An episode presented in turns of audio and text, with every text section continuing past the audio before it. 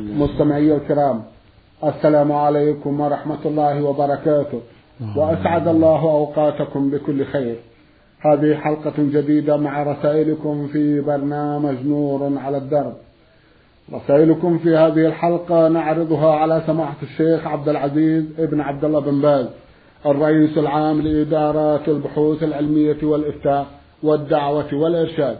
مع مطلع هذه الحلقة نرحب بسماحة الشيخ. ونشكر له تفضله بإجابة الإخوة المستمعين فأهلا وسهلا بالشيخ عبد العزيز. حياكم الله وبارك فيك. حياكم الله. نعود مع مطلع هذه الحلقة إلى رسالة وصلت إلى البرنامج من المستمع رقيب محمود محمد علي. أخونا يبدو أنه سوداني وقد عرضنا بعض أسئلة له في حلقة مضت من من حلقات هذا البرنامج. أما في هذه الحلقة فيسأل سماحتكم فيقول يوجد لدينا بعض الإخوان يقعون في بعض الشرك ويقول بأن الولي أو الرجل الصالح هذا الذي يميل إليه أنه يعلم الغيب أو أن لديه بعض الغيبيات. هل يجوز أن نجلس مع أمثال هؤلاء؟ جزاكم الله خيرا. بسم الله الرحمن الرحيم. الحمد لله وصلى الله وسلم على رسول الله وعلى آله وأصحابه ومن اهتدى بهداه. أما بعد فهذا وأشباهه لا يجوز الجلوس إليهم إلا على سبيل الدعوة والتعليم والإرشاد والنصيحة لأن دعاء الأولياء والاستغاثة بالأولياء وهم أصحاب القبور أو الغائبون من الشرك الأكبر. الذي جاءت الرسل عليهم الصلاة والسلام بالنهي عنه. ودل القرآن الكريم على النهي عنه وأنه من الشرك الأكبر. فدعاؤهم والاستغاثة بهم والنذر لهم والذبح لهم كل هذا من الشرك الأكبر. الطواف بقبورهم كل هذا من الشرك الأكبر. واعتقاد أنهم يعلمون الغيب هذا كفر أكبر. فليس يعلم الغيب إلا الله وحده سبحانه الرسل وغيرهم لا يعلمون الغيب. إنما يعلمه الله. إلا ما علمهم الله ما علمهم الله إياه. كما قد علمه أشياء من أمر الآخرة وأمر آخر الزمان ومن مضامن الزمان فليس له من علم الغيب إلا ما علمه الله إياه. كما قال الله عز وجل في كتابه العظيم قل لا يعلم من في السماوات والأرض الغيب إلا الله. ويقول عز وجل وعنده هذه الغيب لا يعلمها إلا هو. ويقول للنبي صلى الله عليه وسلم يقول للناس قل لا أملك نفسي نفعا ولا ضرا إلا ما شاء الله. ولو كنت أعلم الغيب لاستكثرت من الخير وما مسني السوء. إن أنا إلا نذير وبشير لقوم يؤمنون. هكذا يقول صلى الله عليه وسلم. نذير وبشير ليس عالما بالغيب. ويقول جل وعلا يأمر نبيه أن يعلم الناس. قل لا أقول لكم عندي خزائن الله ولا أعلم الغيب ولا أقول لكم إني ملك إن أتبع إلا ما يوحى إلي. فعلم الغيب إلى الله سبحانه. فمن قال إن هذا الولي الفلاني من عربي أو الحسين رضي الله عنه أو علي رضي الله عنه أو الشيخ عبد القادر الجيلاني أو غيرهم من قال إن هؤلاء أو غيرهم يعلمون الغيب فقد كفر وأشرك وكذب الله عز وجل. وهكذا من زار قبور هؤلاء يدعوهم أو يستغيث بهم أو دعاهم بعيدا عن قبورهم. في أي مكان دعاهم واستغاث بهم ونذر لهم أو اعتقد أنهم ينفعون ويضرون أو أنهم يعلمون الغيب أو أنهم يستجيبون لمن دعاهم بكشف الضر وجلب النفع أو ما أشبه ذلك. هذا هو الشرك الأكبر. هذا دين الجاهلية دين قريش في حال جهلها وكفرها. هذا دين أبي جهل وأشباهه. فدعاء الأموات والاستغاثة بالأموات والذبح للأموات وطلبهم الشفاء وهكذا طلب الغائبين من الجن أو الملائكة أو غيرهم كلهم الشرك الأكبر فالواجب الحذر من ذلك غاية الحذر نعم. جزاكم الله خيرا وأحسن إليكم. أيضا يسأل سماحتكم شيخ عبد العزيز فيقول يوجد لدينا مساجد ونجد في بعض المساجد قبور من قبور الصالحين أو الأولياء. ليس داخل المسجد بل بالقرب منه على ساحة واحدة وحوش واحد.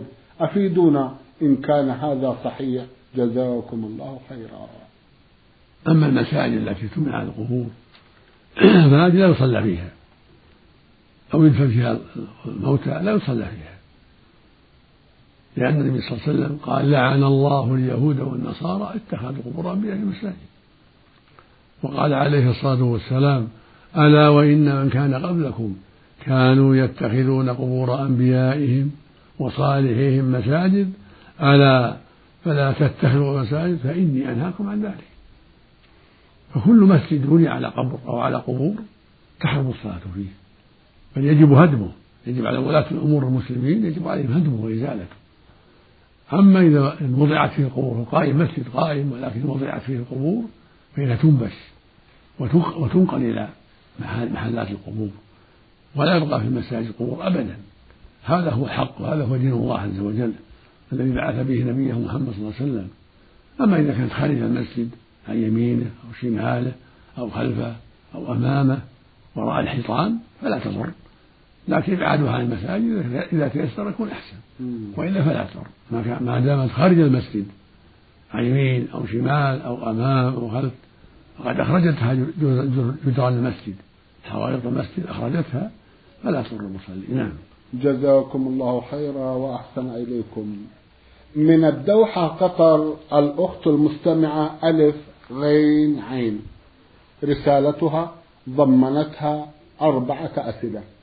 في أحد أسئلتها تقول ما حكم ذهاب النساء إلى محل تصفيف الشعر أو الكوافير كما يسمونه؟ علما بأن هذه المحلات لا يدخلها غير النساء. جزاكم الله خيرا.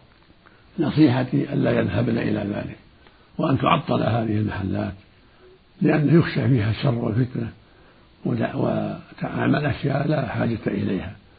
فالمرأة والحمد لله تستطيع تعدل نفسها في بيتها مع أمها أو أخواتها أو صديقاتها فيما يحتاج إليه. ولا ينبغي التكلف. مشو الشعر معروف. وكذلك فتل العمايم معروف ولا حاجة إلى هذه المحلات التي أحدثها الناس. وربما يكون فيها فتنة وشر نعم فينبغي تركها. وهذا مؤكد سماحة الشيخ جزاكم هذا اللي بلغنا بلغنا أنها لا خير فيها. نعم, نعم. ينبغي تركها. جزاكم الله خيرا وأحسن إليكم. ما حكم صبغ الشعر بالحناء أو بغيره بحجة التزين للزوج؟ لا حرج في ذلك. الصبغة بالحناء ونحو لا بأس. المنهي عنه صبغ الشيء بالسواد. هذا لا يجوز. لقوله عليه الصلاة والسلام غيروا هذا الشيء واجتنبوا السواد. فإذا غيرت المرأة أو الرجل الشيب بالحنة أو بغيره من الألوان الأخرى فلا بأس. إلا السواد الخالص فلا. جزاكم الله خيرا. ما حكم إزالة شعر الوجه والشعر الزائد الموجود على أطراف الحاجبين. إذا كان في الوجه شعر زائد يشوه الخلقة كاللحية للمرأة والشعر للمرأة يزال. أما الشعر العادي فلا يزال. من يسمى نمصا. وهكذا الحاجبان لا يتعرض لهما. لأن هذا هو النمص الذي لعن النبي من فعله عليه الصلاة والسلام. لعن النامصات والمتنمصات وهو شعر وهو أخذ شعر الحاجبين أو شعر الوجه الذي ليس فيه تشويه بل شعر عادي. جزاكم الله خيرا وأحسن إليكم من الجمهورية العربية السورية محافظة إدلب. رسالة بعث بها المستمع خالد الأحمد. الأخ خالد يسأل تفسير قول الحق تبارك وتعالى أعوذ بالله من الشيطان الرجيم. بسم الله الرحمن الرحيم والسماء ذات البرود واليوم الموعود وشاهد ومشهود قتل أصحاب الأخدود النار ذات الوقود إذ هم عليها قعود وهم على ما يفعلون بالمؤمنين شهود وما نقموا منهم إلا أن يؤمنوا بالله العزيز الحميد. هلا إن شاء الله. إن شاء الله. بعد هذا ننتقل إلى رسالة وصلت إلى البرنامج من المستمع هاشم عبد المجيد محمد العطاء يسأل فيقول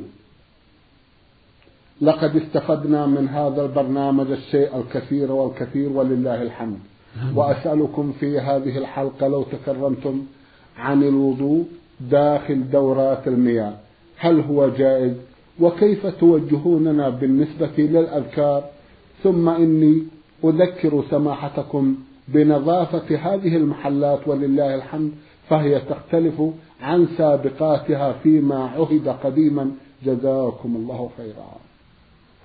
إذا كان في الحمال هذا مقعد لقضاء الحاجة فالأولى والأحوط الخروج وقت الوضوء الشرعي إلى خارج إذا تيسر ذلك. فإن لم يتيسر توضأ من داخل. لكن يسمي عند بدء الوضوء عند غسل يديه أو عند المضمضة يقول بسم الله ويبدأ الوضوء. ولا كراهة في ذلك لأن التسمية مهمة. قد أوجبها جماعة من العلماء في أول الوضوء لما يروى عنه صلى الله عليه وسلم قال لا وضوء لمن لم يذكر اسم الله عليه. فالإنسان يسمي ولو كان في داخل الحمام. لأن التسمية مهمة متأكدة أو واجبة عند بعض أهل العلم فلا يدعها لقول بعض العلم بكراهة الذكر في الحمامات إنه يكره لكن عند دعاء الحاجة إليه كان الوضوء تزول الكراهة لأن التسمية متعينة متأكدة إما وجوبا وإما استحبابا متأكدا نعم. جزاكم الله خيرا وأحسن إليكم إحدى الأخوات المستمعات. تسأل سماحتكم شيخ عبد العزيز عن حكم لبس الشراب من أجل الصلاة. طيب. الحمد لله. إذا لبست الشراب حتى تستوى قدميها كله طيب. أو كانت الثياب طويلة تغطي الأقدام فلا بأس كله طيب. نعم. جزاكم الله خيرا. تسأل سماحتكم أيضا عن حكم تغطية اليدين في الصلاة. إن غطت هذا أفضل وإلا فليس بلازم. الكشف لا بأس به. والوجه يشرع كشفه في الصلاة. المرأة تكشف وجهها في الصلاة إلا إذا كان عندها أجنبي فإنها تغطي وجهها. أما إذا كان ما عندها لا زوجها أو, نساء السنة أن يكون الوجه مكشوفا. أما اليدان فإن شاءت كشفتهما على الصحيح وإن شاءت سترتهما وهو أفضل خروجا من خلاف من قال بوجوب سترهما. أما قدمان فيستران جزاكم الله خيرا وأحسن إليكم. تسأل سماحتكم عن محبة الشخص من أجل الزواج منه. لا بأس المحبة أو تحبه في الله أو تحبه لأنها ترغب في الزواج منه لأسباب اقتضاء ذلك لقرابة أو ديانة أو أسباب أخرى لكن ليس لها أن تعمل معه إلا ما أباح الله. ليس لها أن تعمل معه شيء شيئا حرم الله بل تسعى في الزواج به إذا كان صاحب دين وصاحب خير أو مستورا ليس به بأس فلا بأس أن تسعى في الزواج منه بالطرق الشرعية من دون خلوة به حتى يتم الزواج. نعم. جزاكم الله خيرا وأحسن إليكم.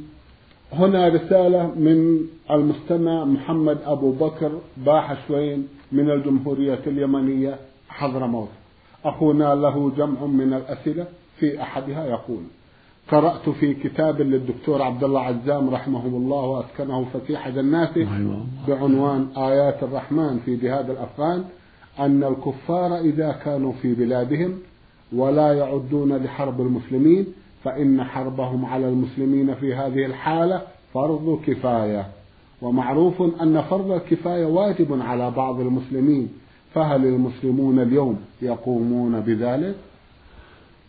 إذا اعتدى الكفار على المسلمين وجب على ما اعتدى عليهم جميعا أن يدفعوا الشر عنهم وصار فرض عين إذا حضر الصفين أو هجم عليه العدو أو استنفره الإمام. في هذه المسائل الثلاث. يجب فرض عين إذا استنفر الإمام الناس أو حضر الصفين أو هجم عليهم العدو في بلادهم وجب عليهم أن يدافعوا.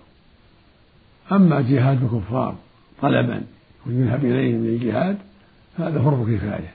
على ولي الأمر أن يعد لذلك العدة لجهاد الكفار حسب الطاقة إذا استطاع ذلك. جزاكم الله خيرا. يقول اختلف العلماء رحمهم الله في تكفير تارك الصلاة. فقال مالك والشافعي بأنه ليس كافر. فما حكم من مات وهو لا يصلي تهاونا وكسلا؟ معتمدا على هذه الفتوى ومعتقدا بصحتها. وما هو مصيره عند الله يوم القيامة؟ وهل هذا الاعتقاد للتمسك بهذه الفتوى أو تلك؟ مصدره الحديث القائل ما يراه المسلمون حسنا فهو عند الله حسن؟ المسألة مثل ما قال السائل فيها خلاف بين العلماء. إذا كان التارك للصلاة لم يجحد وجوبها. أما إن كان يجحد وجوبها فإن يكفر عند الجميع والعياذ بالله.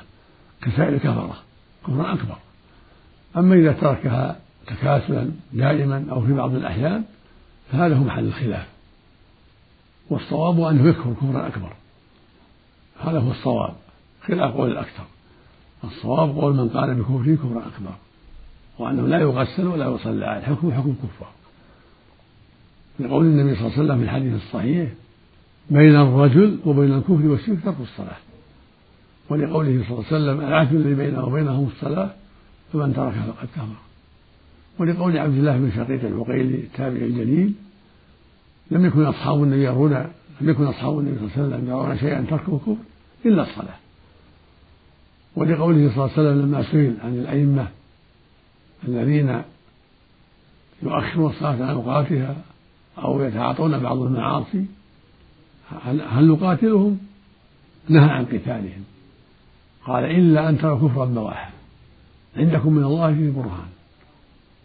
وفي رواية ما أقاموا فيكم الصلاة.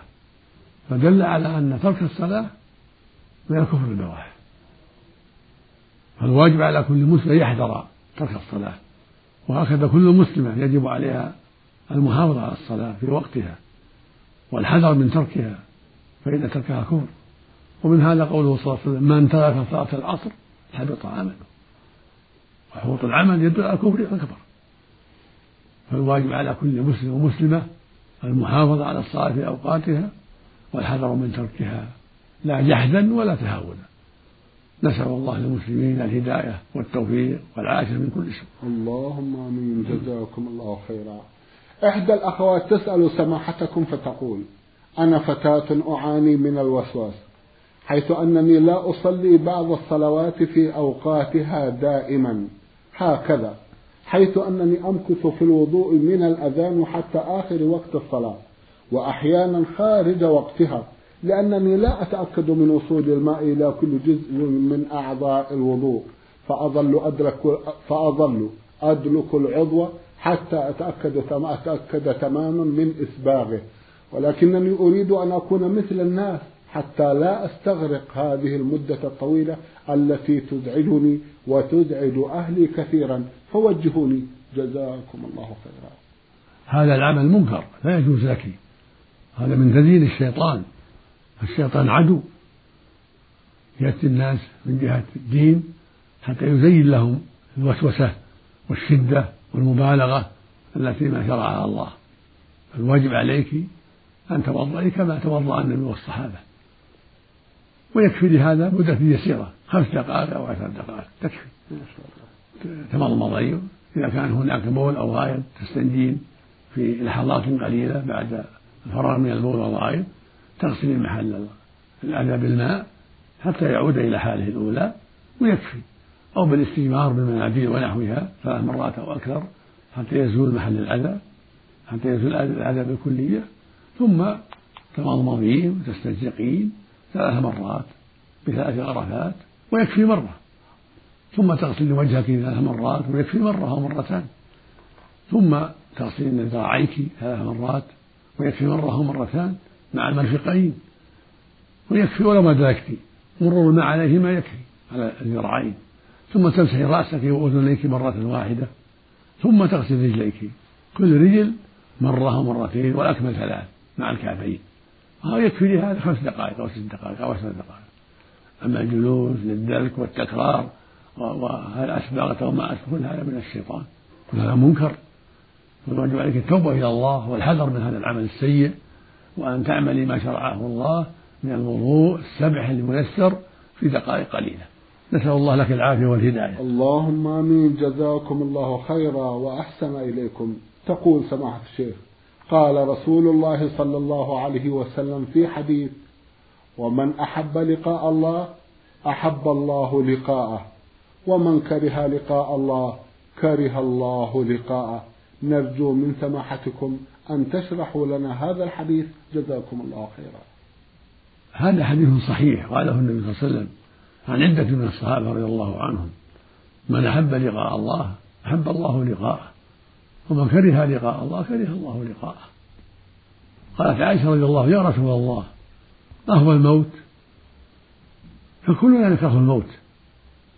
قال لا يا عائشة ولكن المؤمن إذا حضر أجله أجله بشرته الملائكة برحمة الله ورضوانه فيحب الله فيحب لقاء الله ويحب الله لقاءه.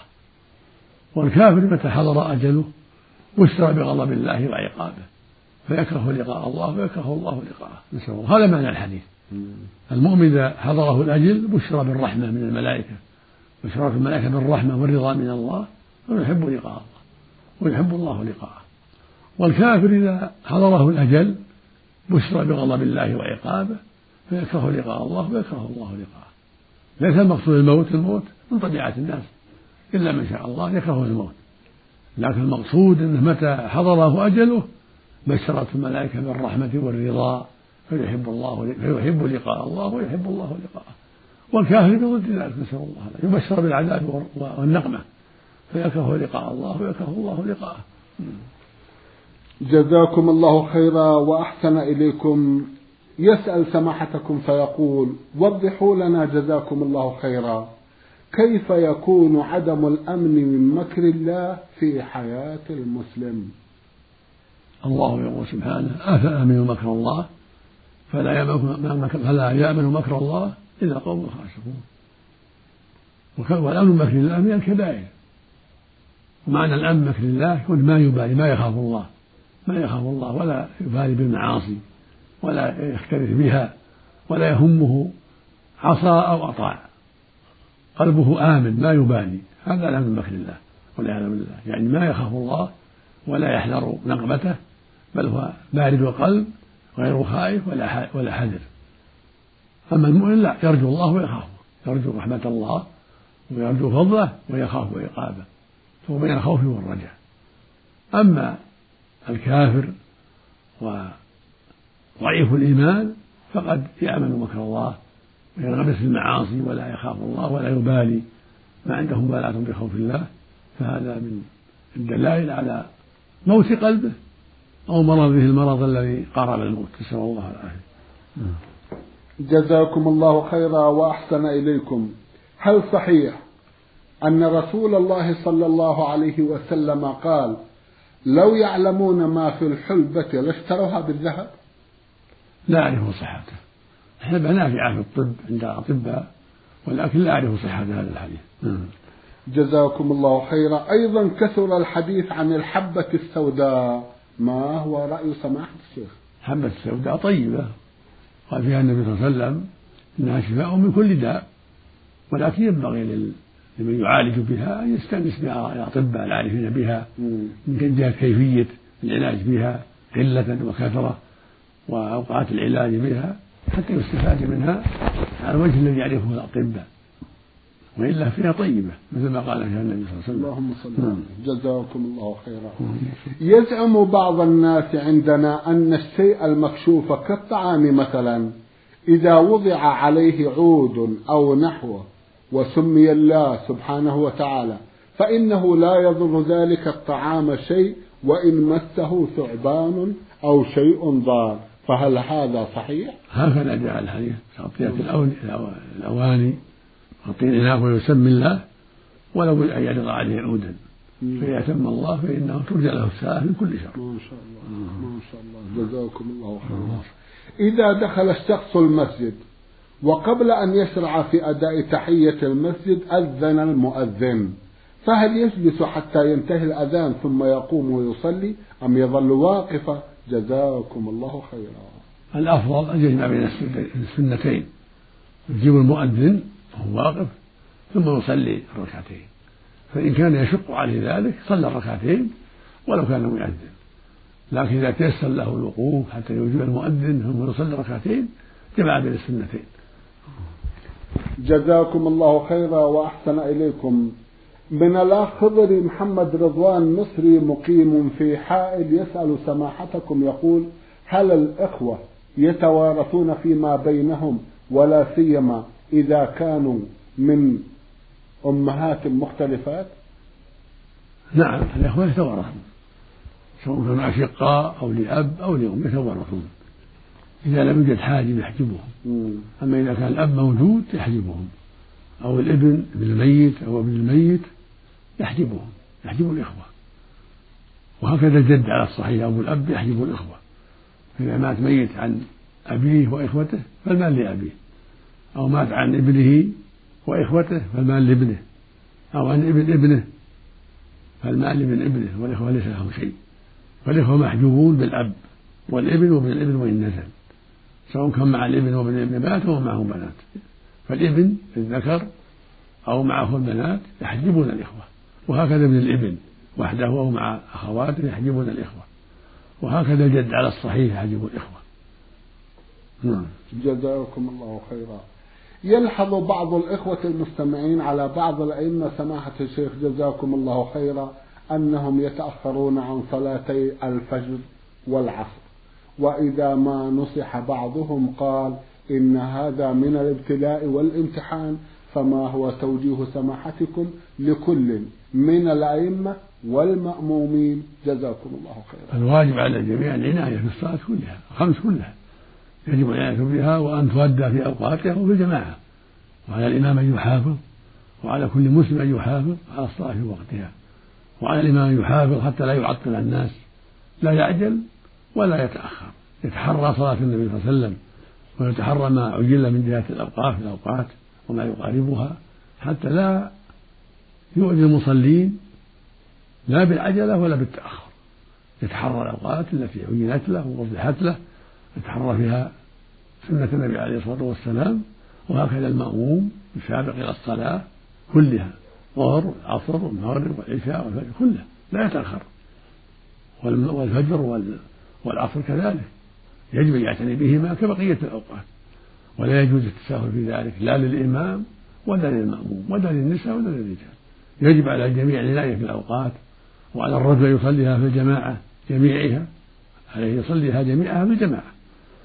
نسأل الله الجميع الهداية. اللهم آمين. جزاكم الله خيرا وأحسن إليكم. مستمع رمز إلى اسمه بالحروف ميم عين باء يا. يسأل سماحتكم يقول قرأت قولا لرسول الله صلى الله عليه وسلم ألا صلوا في رحالكم؟ متى يصلي الإنسان في رحاله؟ وهل هذا القول منسوب إلى النبي صلى الله عليه وسلم؟ نعم هذا صحيح النبي صلى الله عليه وسلم في أوقات المطر.